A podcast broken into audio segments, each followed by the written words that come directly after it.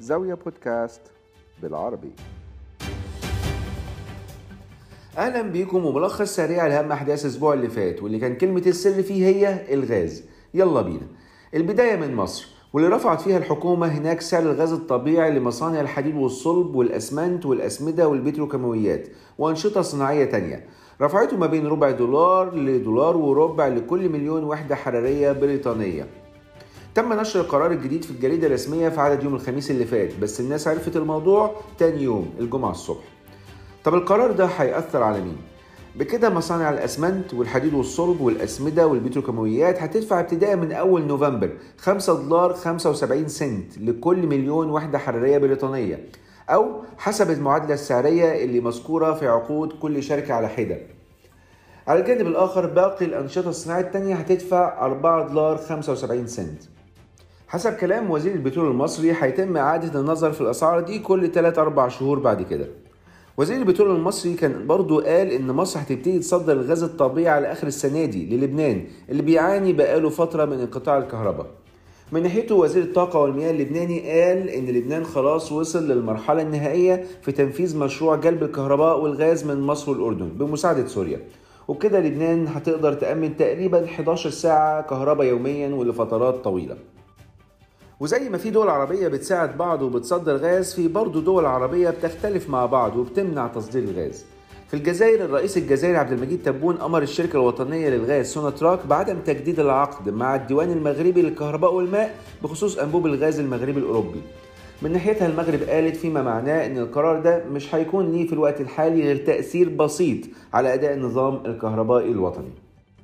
واستمرارا لموضوع الخلافات بين الدول العربية قررت الإمارات والكويت سحب الدبلوماسيين بتوعهم من لبنان تضامنا مع السعودية في الأزمة بين السعودية ولبنان اللي ابتدت لما ظهر الأسبوع اللي فات تصريحات لوزير الإعلام اللبناني الجديد جورج قرداحي ضد دور السعودية في اليمن كان قالها قبل ما يتولى الوزارة. مش بس كده دي الإمارات كمان قررت تمنع المواطنين بتوعها من السفر للبنان الحقيقة مش السعودية والإمارات والكويت بس اللي زعلوا من لبنان. لا زود عليهم كمان البحرين اللي كانت قررت طرد السفير اللبناني عندها يوم الجمعة اللي فات بعد ما السعودية استدعت سفيرها من لبنان وطلبت من سفير لبنان في السعودية إنه يسيب الرياض خلال 48 ساعة. وكمان السعودية أعلنت وقف كل الواردات اللبنانية ليها. طب إيه ما فيش حد يقرب وجهات النظر ويصالح الدول العربية دي على بعض؟ لا في قطر.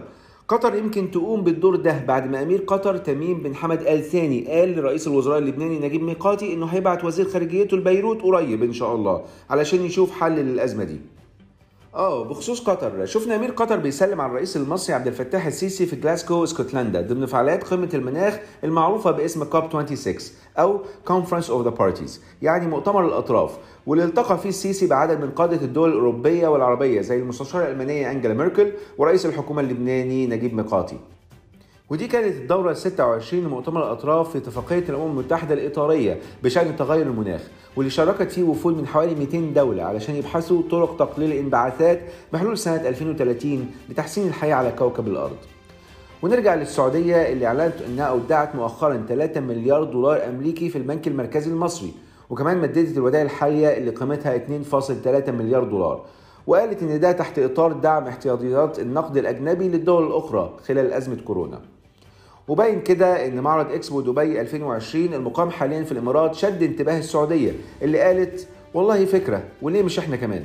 وتقدمت رسميا بطلب لاستضافة معرض اكسبو في الرياض سنة 2030 المعروف إن اكسبو بيتم إقامته كل خمس سنين والمعرض القادم هيكون في أوساكا اليابان إن شاء الله سنة 2025 معرض اكسبو دبي 2020 اللي ابتدى أول أكتوبر بيستمر لمدة 182 يوم لآخر مارس 2022 بدأت بشايره تهل مع ارتفاع مؤشر مدير المشتريات في الإمارات في شهر أكتوبر علشان يسجل 55.7 مقابل 53.3 نتيجة زيادة الأعمال الجديدة بعد إكسبو 2020 وفي السعودية المؤشر اللي بيقيس القطاع الخاص غير النفطي انخفض في أكتوبر بشكل بسيط ل 57.7 مقارنة ب 58.6 في سبتمبر. نتيجة انخفاض الطلبات الجديدة اللي كانت وصلت لأعلى مستوى ليها في سبع سنين في سبتمبر اللي فات.